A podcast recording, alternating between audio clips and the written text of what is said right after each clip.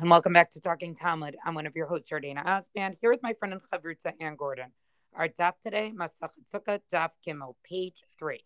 Well, we are on our second day of Masachet Sukkah.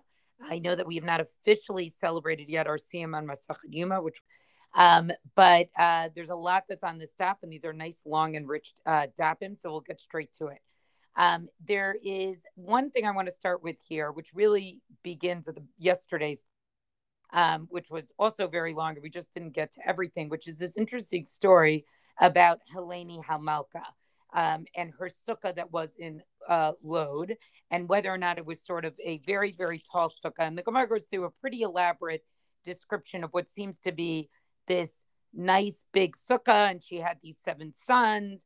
And you know, were the sons allowed to be there? Maybe they were exempt from sukkah, or women exempt from sukkah.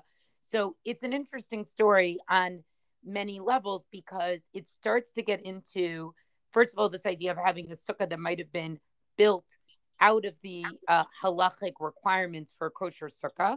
Second, it starts to hint to who is required to eat in the sukkah and gets into the uh, some of the discussion around women and children, and particularly children who are no longer nursing or dependent on their mothers. So, in other words, they're they are obligated to eat in the sukkah. Um, and so I, I partially love this passage because it's introducing all of these halachot, but it's through a story without, you know, it's the first time we're hearing about it. It's on Daf Bet and continuing into Daf Gimel, but it's without formally introducing the halacha around it. There will be a Mishnah later that will talk about some of these things, but it's interesting how the Gemara sort of just starts talking about it like there's an assumption of knowledge um, of some of these halachot. Um, but I just wanted to do a quick who's who of who she is. Um, and you know, Helene Hamalka, there are a bunch of Gemaras that basically uh, that that that do discuss her. Um, and she's mentioned in Josephus as well. So, in other words, the source material for her is in the Gemara and also is in uh, Josephus. Um, and we did actually see her in Masachet Yuma as well. She'll be mentioned again in uh, in Bava Batra. Um, but the thing to know about her is, is that she was not actually, a, she was not born Jewish, um, and that she later converted to Judaism. Historians say probably around the year, you know, 30 CE. So this would be, you know, sort of the end of uh, of the second Beit Hamikdash around that time. Um, and so that's why it's significant that you sort of had this non-Jewish, uh, you know, born non-Jewish queen who eventually uh, did become who did become queen. Um, and so I think that's why when they use her as a model, that the assumption is is that she sort of was keeping halacha the right way, or that the rabbis sort of endorsed what she did, recognize why that's so significant, right? Because we're dealing with somebody power who is not born Jewish, who converted, and so when the Gemara tells us that the rabbis, you know, agree, you know, sort of supported the type of sukkah she had, that actually is a very significant statement on the part of Chazal. That's not something to just, you know, sort of overlook. They had every reason to sort of reject her, and it shows that they sort of fully, um, you know, sort of fully, um, uh, that she, they fully accepted her and that she was very, you know, really committed to halacha. And so you'll see in Nazir, there's going to be a very famous Gemara that talks about that she actually became a Nazir when her when one of her children had to uh, to go to war. So she's really um, considered to sort of be a very devout convert, and I think we see that here because she's part of a halachic discussion, and I think that shows a certain openness to Chazal to to the convert. Um, it also shows uh, an openness to the woman, right? There's a discussion, the discussion of it being you know what's fit for a queen as opposed to only talking about let's say what's fit for a king is uh, also an interesting um, i don't want to call it a twist but it's interesting so i want to talk about something that's taking up the bulk of Amud Aleph, which is a discussion over whether there is a machloket between Beit Hillel and Beit Shammai, which framing of that is already, I think, interesting because usually we know there's a machloket between Beit Hillel and Beit Shammai. And the question is, you know, is there a machloket? And if there is, what it's about. So I want to start at the end because the end kind of gives us the summary and the conclusion of or a resolution of this discussion. Um, it's the end begins. The end of this whole question begins. Leolam betarte plige. The Gemara says actually they Beit Hillel and Beit really do disagree, and what they disagree about is two specific issues: plige besuka or plige besuka gdola. And this is, you know, this has been the running discussion. What is their what is their dispute, and could it be this or could it be that? So the end, the conclusion here is, oh, in fact, it's about both, or each separately, right? They disagree with regard to what the minimum measurement is going to be for a small sukkah, and they disagree with regard to where one could sit in a large sukkah, a very large sukkah being where the question is going to be um, what part of it is, or is all of it really considered the sukkah? The chesuri mechsara. Now, this is something we haven't talked about in a very long time, but we did talk about it once upon a time. Chisuri mechsara means there's a lack or lacuna even in the text. It means that somewhere in the Mishnah, some words were not there that were necessary to be there to make full sense of the positions that are supposed to be presented in the Mishnah. And it's the Gemara's emendations of itself, basically, I would say, of or of the Mishnah, right? That the Mishnah is incomplete. And that's what chaser. Chaser means lacking. Chisuri mechsera, something is lacking. And this is what it should have said. This is what needed to be have been learned in the Mishnah. rubo v'shulchono b'toch habayit, Beit omrim lo Beit omrim. So we're going to talk first about the small sukkah, where a person whose most of his his head and most of his body is in the sukkah, but his table is in his house. And if you have spent any time in any kind of small apartment setting, this is not as crazy as it sounds, right? That the that you can keep your body in the sukkah, but most of the table would be in the, inside the house because the sukkah is just that small. Um, so Beit Hillel say, well, yes, in this case, he will fulfill his obligation of of the mitzvah of sukkah, and Beit Shammai says he does not. And then the the Gemara here goes on, rubo bilvad Beit Shammai poslin Beit machshirim. So the second case, which again Beit Hillel here comes down, I would say I want to say he's more mikil, but it's really being, you know, machmir in the in the hopes of getting him to be able to fulfill this, or maybe it's makil in the hopes of getting him to be able to fulfill the mitzvah of sukkah. So the second case is a sukkah mechazeket eina ela. It only takes rosho v'rubo bilvad. There's no table in the sukkah at all, right? In that case, Beit Shammai says that kind of sukkah is not a kosher sukkah at all to begin with, and Beit Hillel says it is a kosher sukkah. So there's so the angle here is, you know, on the one hand, in the first case, is the person does it the person fulfill the obligation, and the second case is is what you have there a sukkah, um, which is, a, you know, again, a different kind of way of looking at exactly this kind of thing. So that I think I, we're going to come back to this machloket Beit Hillel and Beit Shammai. You know, they the same way that they've been our prominent um, disputants all the way through, they are still, and and the question of what you call a sukkah and whether one is going to be able to fulfill one's mitzvah, one's mitzvah and obligation in in keeping sukkah I, you know, it doesn't surprise us that Beit Shammai is more machmir, more stringent, and and Beit Hillel is more accommodating. The next bit of the Gemara, I find to be fascinating. Beyond this, beyond their machloket, we get to a question which I keep saying, I keep calling it the house that is not a house, meaning independent of the discussion of sukkah, or I would, I, I want to say it's independent of the discussion. I think the Gemara, you know, right after this is going to put them together. That's why it's brought here. It's not really independent. In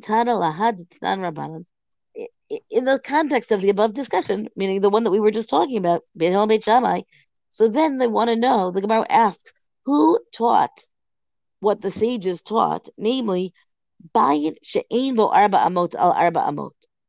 If you have a house that is so tiny that it is not even dalit amot by dalit amot, so again, if we say four amot is six to eight feet, you know, now in this era of minimalism, I think, and there there's a phenomenon of tiny houses, right? So I, I don't know how, how tiny the tiny houses get, but we're talking here six to eight feet by six to eight feet, which is tiny. And I say this as somebody who is not five feet tall, but still, that is a tiny house. Patur, well, actually, it's not a house. That's that's what I'm. That's what the Gemara tries to say here, right? Patur mina mezuzah u'miramaka ve'eno mitamei negaim ve'eno nachlit b'vatei arei choma ve'en chozrin alav marchei milchama ve'en arvin bo ve'en mishtashvin bo ve'en menichim bo eruv. There are all kinds of halachas that we don't really think about much, I don't think, in the context of what does it take to have a house. I think everybody thinks about putting up a mezuzah. I think some people who have the right kind of roof will worry about putting up a fence on the roof, um, a parapet, right, to make sure that there's some kind of protection against somebody falling off the roof. But then it goes on. There's other examples here of laws that pertain to a house, specifically whether a house can get leprosy. Leprosy is not the right word here. I'm sorry. I'm I've got the English translation next to me as well.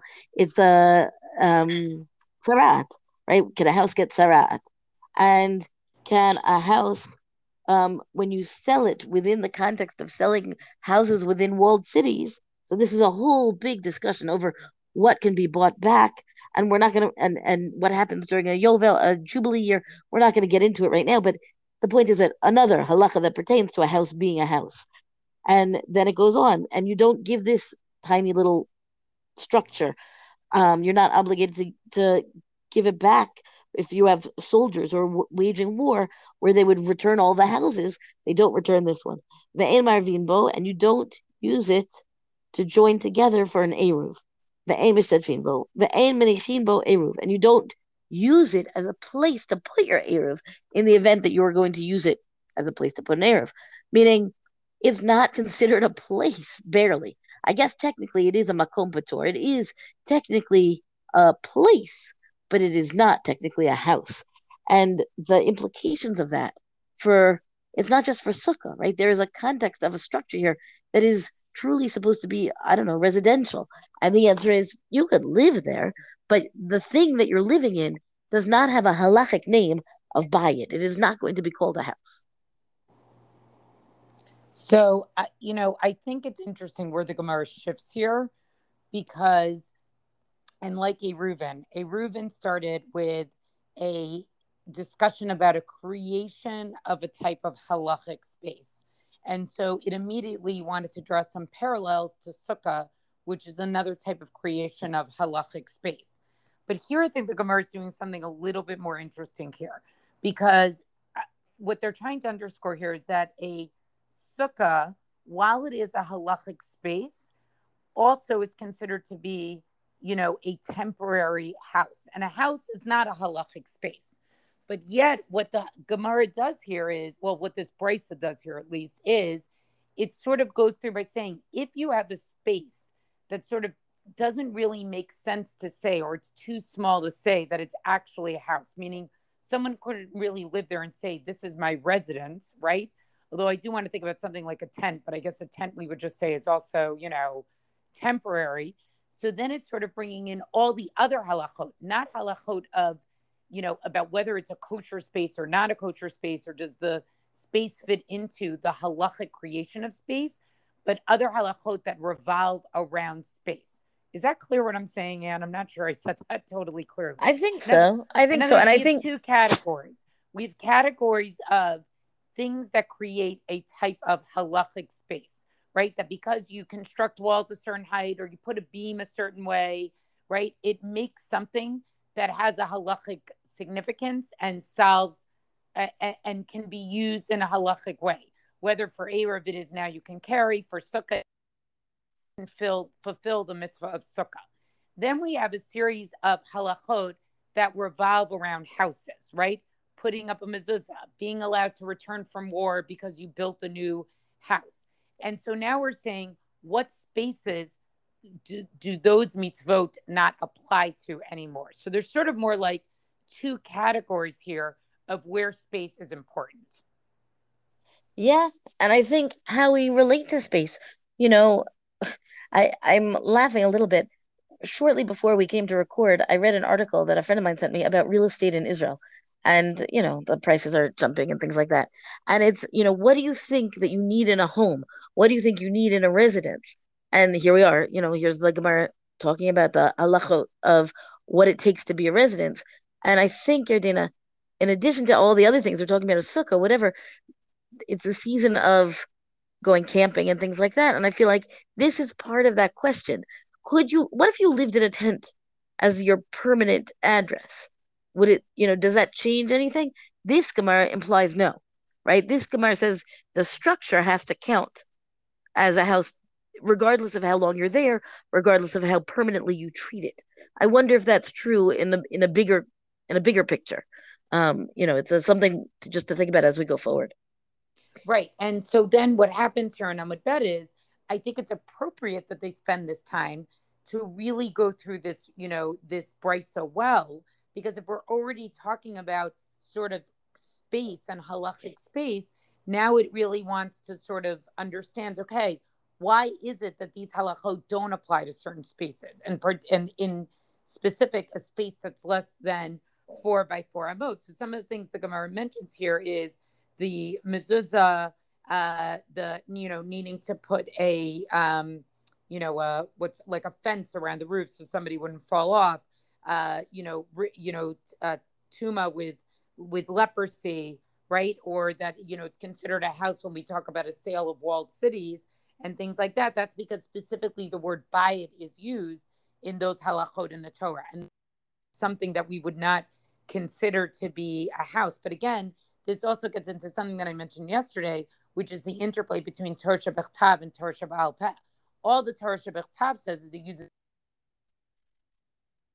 comes to say, okay, what is the what is a buy? We're going to define that as an arba by arba amot house, right? Um, and you know, so I, I think that's why it's significant that they really sort of go through this entire. I look at this is is that these beginning dapim are a deconstruction of space. You know, what does it mean to build a sukkah? What does it mean to have space that that is a halachic house and needs other and therefore involves another series of mitzvot? This really is a discussion of space. And so if I want to make this meta, then I need to think a little bit what does that mean in terms of the mitzvah of sukkah itself, right? That I think sukkahs is a time where our sense of space, permanency, and things like that really changes, right? We somehow give ourselves over to living in a space that these laws would not apply to at all.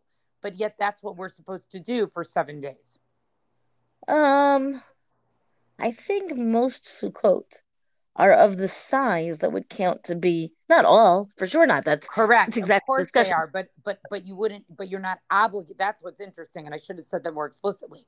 Most of them are all more than our by, by our modes, but many of them are. I shouldn't say all, but yet these laws don't apply to them. Right, right, because there's other factors. It's not just size. It's not, which of course, size, exactly. which of course, exact it brings into you know re- sharp relief the it's going to be an ongoing discussion. I'm sure. What is the nature of sukkah?